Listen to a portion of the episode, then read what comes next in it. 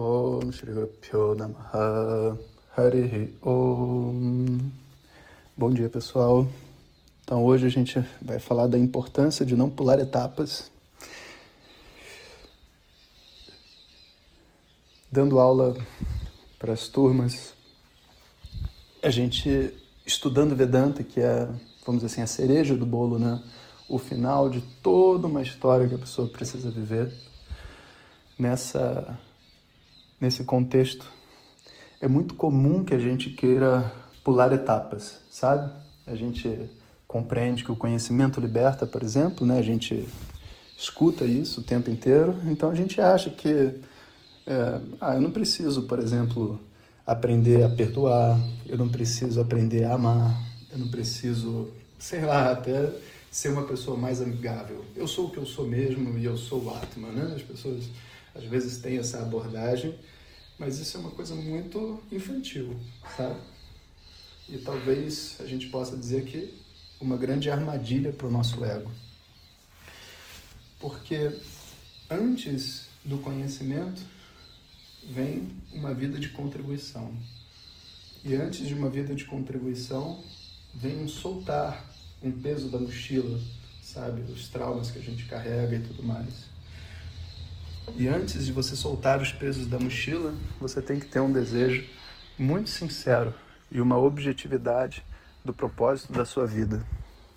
Então, a gente não vai é, conseguir largar os nossos traumas, nem fazer o primeiro passo dessa jornada, se a gente não tiver muita convicção do que a gente quer fazer, uma compreensão mais profunda que a gente não veio para essa vida para assistir Netflix, sabe?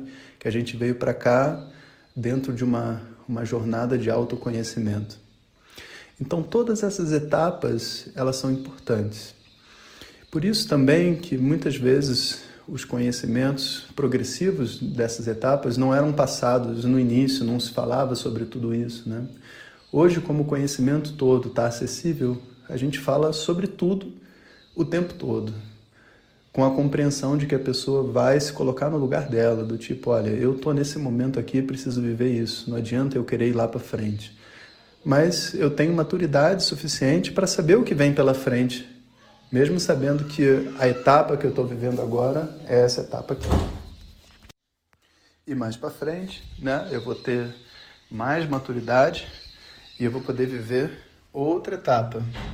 E assim, progressivamente, eu vou encontrando o meu caminho sem pressa, sem uma energia de obsessão, sem ansiedade, respeitando o meu momento e respeitando o momento das pessoas também em volta de mim.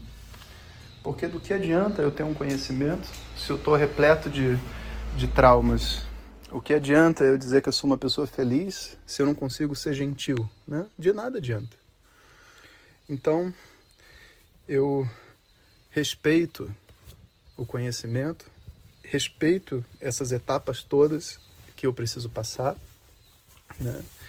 E com essa reverência eu sigo sem me preocupar de quando que eu vou chegar no final, sem me preocupar de quem está à minha frente ou atrás, sem entrar num processo comparativo, permitindo simplesmente o meu caminho espiritual, da forma como ele foi projetado para mim, poder se desdobrar. Essa é a beleza de toda essa transformação. Então, desejo a vocês um bom dia e que a gente possa viver esse caminho espiritual em toda a sua majestosidade, no tempo que ele precisa para acontecer. Um abraço a todos. Hariom.